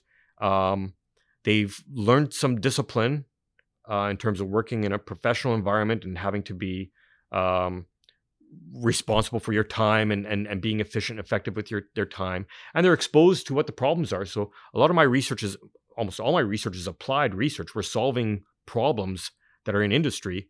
So it helps when people have worked in industry and they say, oh, yeah, I do know what that problem is. Yeah, we we deal with that problem all the time. So I, I like I do like students who have a few years of, of, of, work experience, but you know, there's some specifics. You know, if, if, my work is rock engineering, do they have a background? Do they have already done some rock mechanics? Do they have that in their degree? Were they strong students? Do they have good recommendations? Um, but I like, yeah, I like students uh, who can also be um, independent thinkers.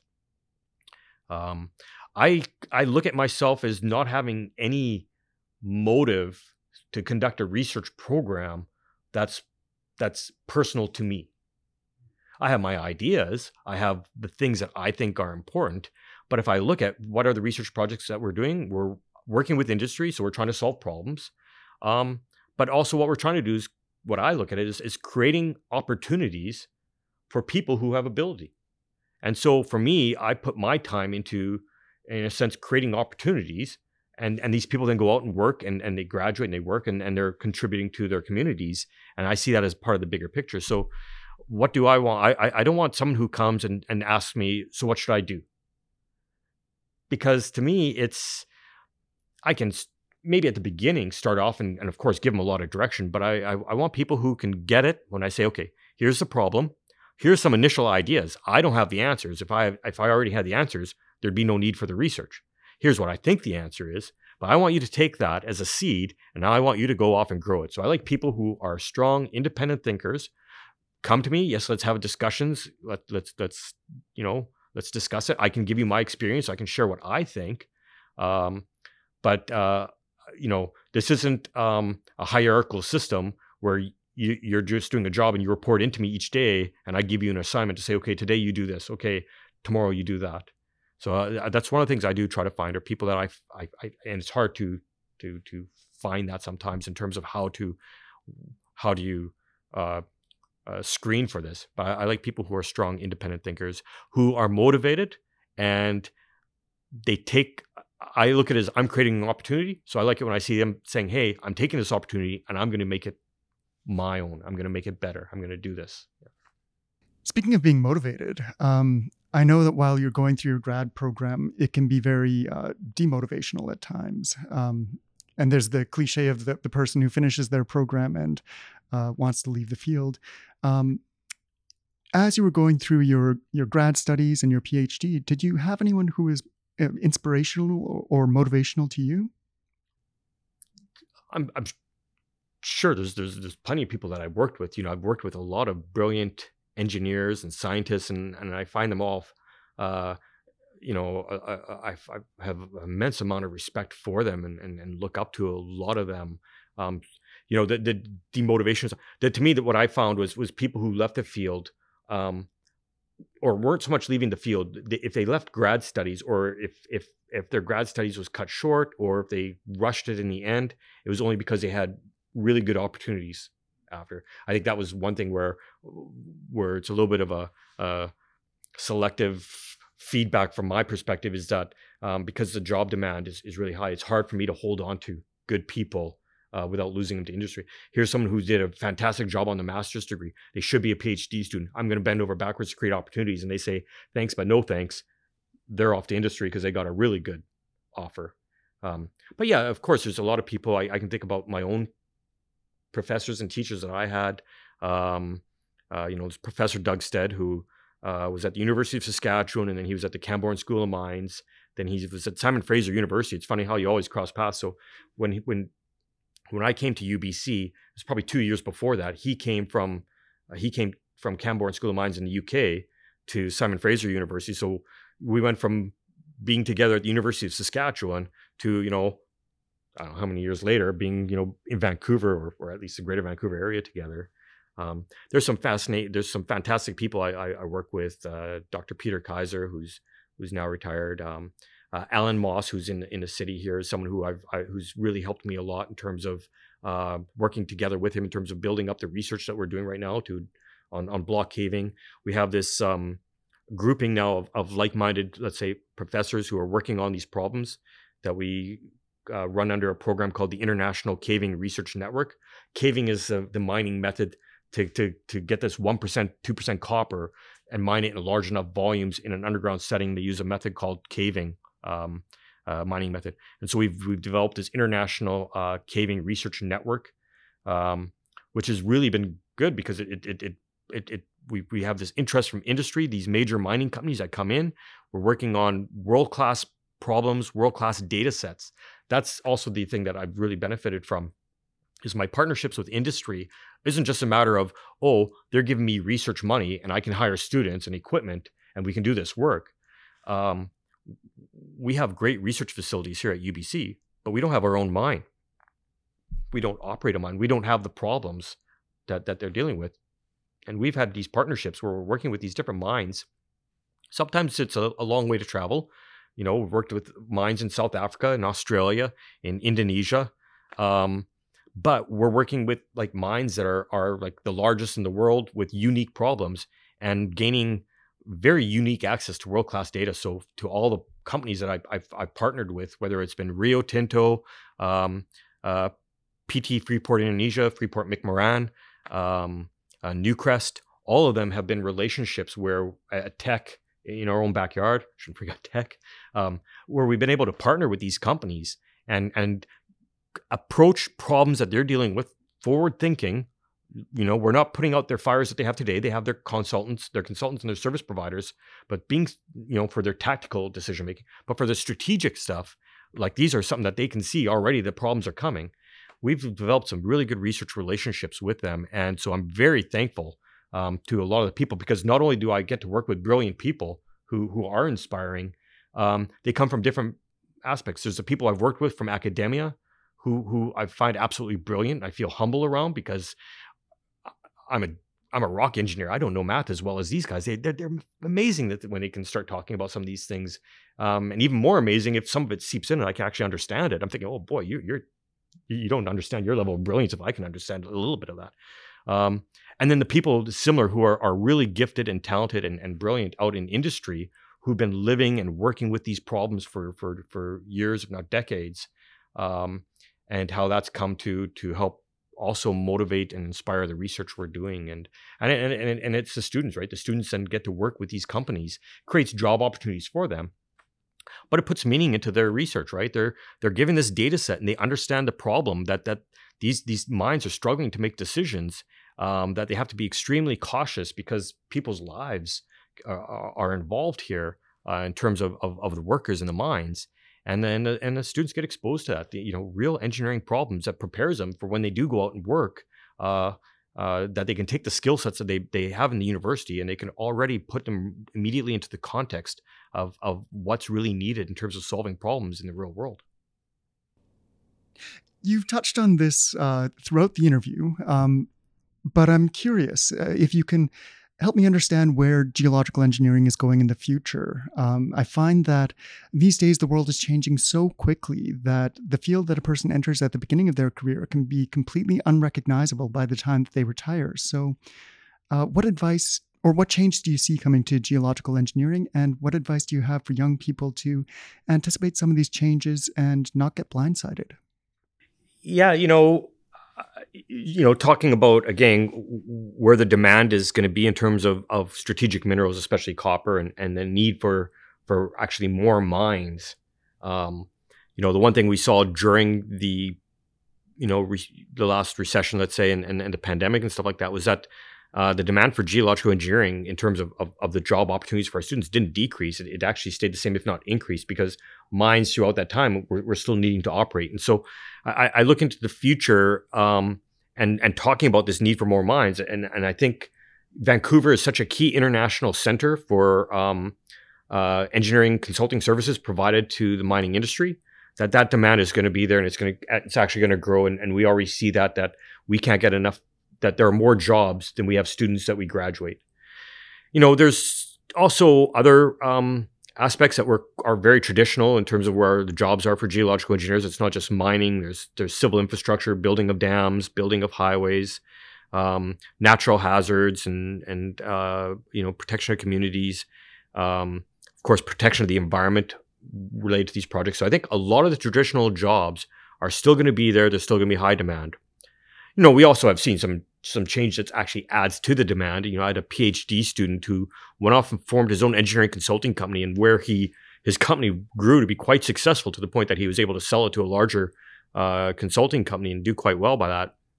Was he was um, doing the foundations for wind turbines on uh, wind farms. You know, you can look at a, a turbine, you can see the big rotating blades, those things are top heavy. They want to tip over. And so it takes a lot to to properly design their foundations and, and understand the geology, the strength of those materials, and how you know you're going to integrate this anchoring system to basically hold these things that are that have these wind pressures being put on from blowing over, tipping over. So he did quite well doing what's called micropiles, but basically designing the foundations to to turbines on these wind farm projects in the U.S. that were all of a sudden coming online. So so you have new things that are coming that that you um, uh, have to adapt to. But where I think also some of the changes are going to come is on the around natural hazards. So natural hazards are something that um, in BC, but really in large most parts of North America, it's sort of dealt with at the local government, uh, regional level. Um, and you know, small communities that were are, are, are the ones, at least in our mountains, that are, are impacted by like landslides and debris flows. They don't really have a lot of resources. They have some resources, so there's there's there is work there. There's projects.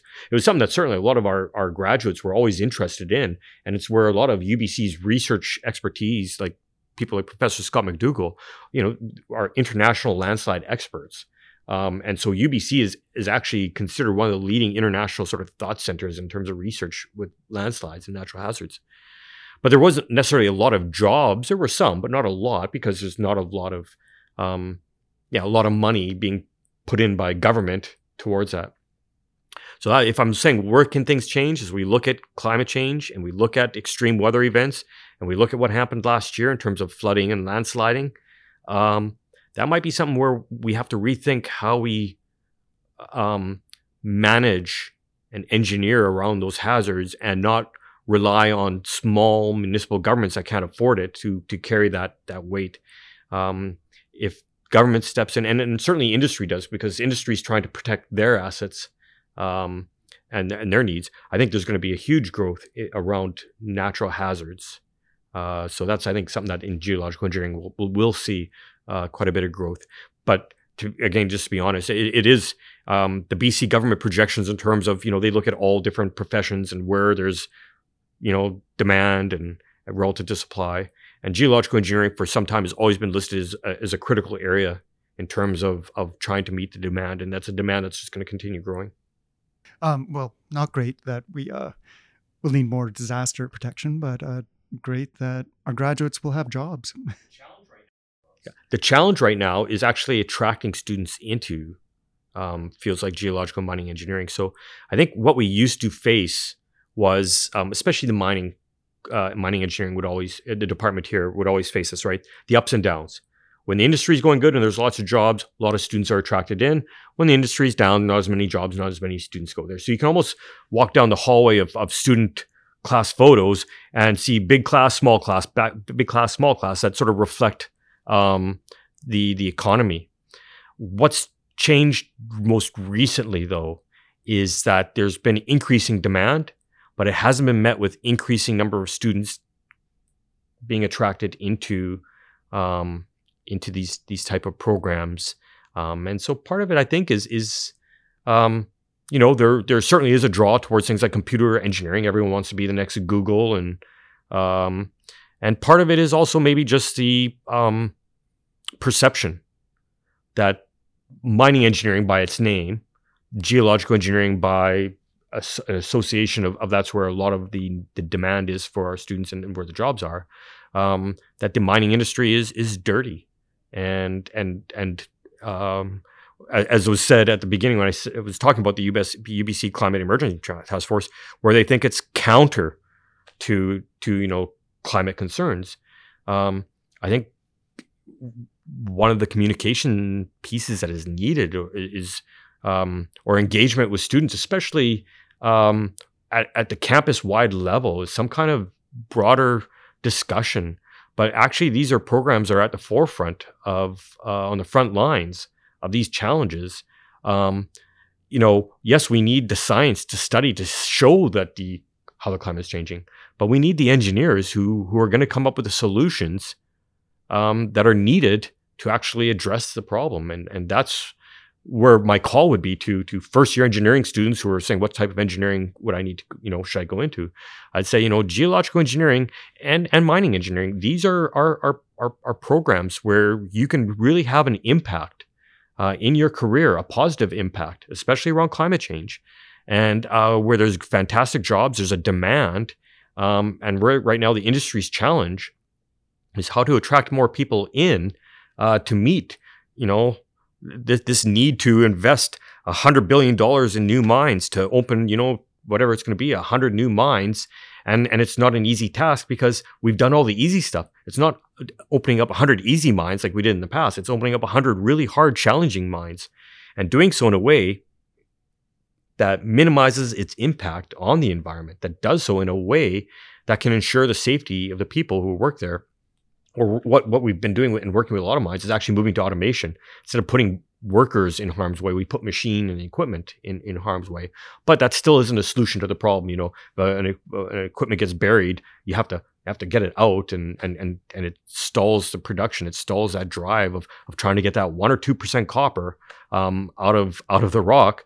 That's going to be needed if, if we want to have renewable energy if we want to have electric cars. None of this is going to happen without without those metals um, and that's that to me is where I the, the real challenge is um, for us is is not are there you know are there jobs out there for graduates and, and how will those jobs change? It's just the change is happening. It's it's just getting people who who see this as being a, a pathway where they can help um, solve critical existential problems, um, and and and and there's certainly going to be the jobs for them it's a lucrative, exciting, and responsible career.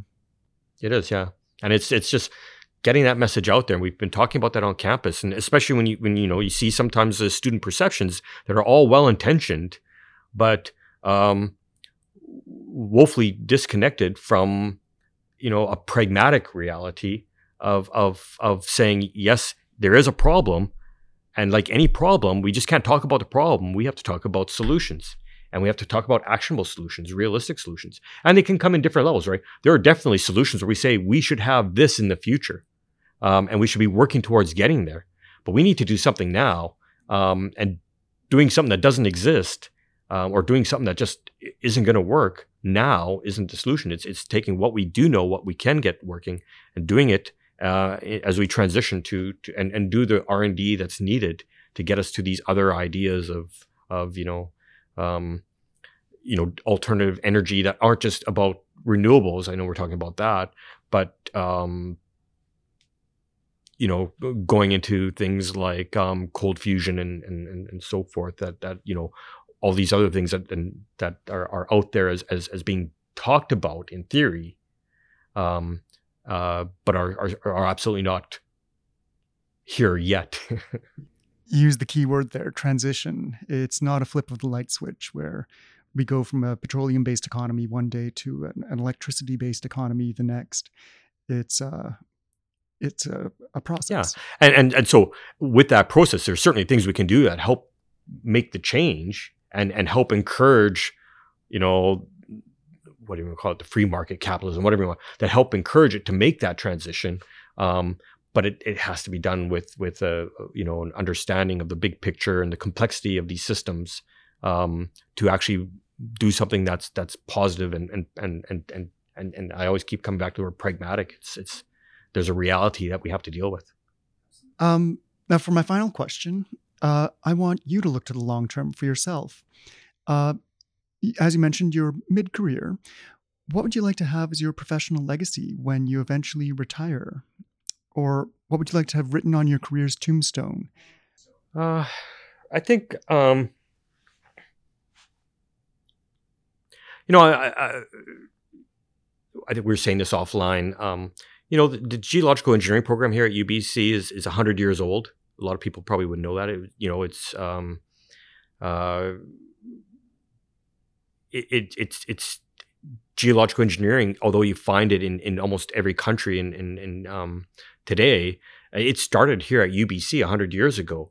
Um, so there's a little bit of source of pride in that, and and I think we have one of the we have the oldest and we have certainly one of the largest programs. Although we always talked about having the largest program, and now with China, they just open up a new program, and it's already ten times bigger than everything else because of the population difference there. But but you know, we had one of the programs. We certainly have one of the best known programs. So I think I find myself as just being one point in history of of the last hundred years of a lot of people who helped build up this program, and I've contributed it together with my my, my colleagues in geological engineering who you know are, are with me now and I hope that when we, each of us are retiring, stuff like that, that there's just a, a continued transition um, of improvement and um, and and so what do I, what do I like to see? I like to see just that that um, the spirit that we've gone into this in terms of recognizing what the challenges are on in terms of of you know making our our our our, our, our communities and our environment um, cleaner, safer, like making our, our, our communities safer, our our climate cleaner, um, all the things that the, the positive actions we're doing that that there's a continuation of that, and that that that that the people who come in that are coming in, you know, behind us are are, are just continuing that. So I I don't really need any legacy. I don't think I I need to have anything um, certainly to go with me into my retirement, other than to see that looking back, you know, we made a positive contribution and that that contribution continues just as as you know the contribution I've made in the last 15 20 years is built on you know the the geological engineering faculty before me and before them and that will come after me and after them um, so I, I, I think this is a, a fantastic program it has a, a, fantastic reputation internationally uh, it's great to be sometimes just working on projects on the other side of the planet and and running into an alumni or running into people who just say, "Oh, you're from UBC," and and and say all these great things about people that they've they've worked with or ran into over the years. Uh, I like to see a lot of that continue because, um, yes, it's a great career, it's a rewarding career, but I I, I I wholeheartedly believe that it's it's front and center. It's there on the front lines of of, of the, the, the challenges that that uh, the world is facing today. Uh, in terms of of com- you know helping bring in the solutions that are needed you want to have successfully carried the torch. Eh, just you know, it's it's sort of like I'm glad I didn't break it, and and um, you know, and I'm just hope to leave it in in good shape for for whoever comes in, you know, and, and, assumes my professorship, I guess, and when I leave, and and, and continues that going forward. I, you know, I, I, look at other universities, and and there's just something special at UBC, um, in terms of of the people that have been hired here, that are working here, that are are you know international rock stars, you know, and um, and the fantastic stuff they've done, but doing so in an environment where they're working and solving problems in their own backyard. Look at BC. Look at our our, our you know the North Shore cross of the North Shore Mountains, and, and we have we're living in this fantastic laboratory um, uh, that we have the privilege to to to to work and play in. Um, but you know sea to sky is is very much what we're, we're, we're facing in terms of where the challenges are. You know, changes in terms of the land use, the changes in terms of what it means in terms of the ocean, changes in terms of what it means in terms of the atmosphere. All that is captured here in this this, this department. So people are doing top science, but they're they're also doing so in an environment where they can directly apply what they're doing for the benefit of of you know the the community around us. So we're working globally, but we're doing so also solving problems locally. And and I think that's you know one of the things that I I, I I've always sort of uh, I find attractive at, at, UBC and draws me here is is is you know we we work internationally yes and and, and we have you know these these profiles where we get to travel to to Australia we get to travel to Indonesia but we're doing so with the mindset of, of solving the problems that that are that are, we're going to be facing the next 20 30 40 50 years here in, in BC well well after I'm gone so what you know that's part of the legacy right? The knowledge base that we're building up here um, we're just starting to see the transition here in BC. You start talking about activity in the northwest corner of the province uh, the Golden Triangle. We're seeing some of the older uh, large mines. Um, a few of them that have gone underground, like New Afton mine in, in, in Kamloops. There'll be others like Highland Valley, uh, the Red Chris mine. Uh, there's a number of these mines, and so we're just there at the beginning helping them.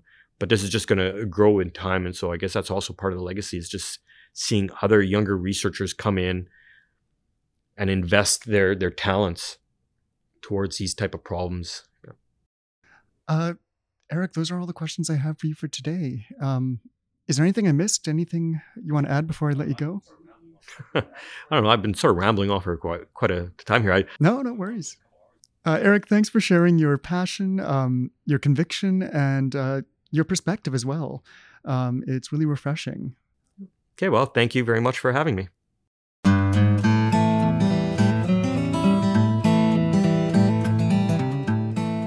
Thanks for listening to On Earth. On Earth is hosted by me and produced by myself, Kirsten Hodge, our editor Mel Woods, and Ollie Beebe designed our logo. On Earth is made possible thanks to the generous support of the Canadian Geological Foundation. For more episodes like this one, please visit our website at pme.ubc.ca slash learn slash podcast or listen on Spotify Apple Podcasts, or wherever you get your podcasts. See you next week here on Earth.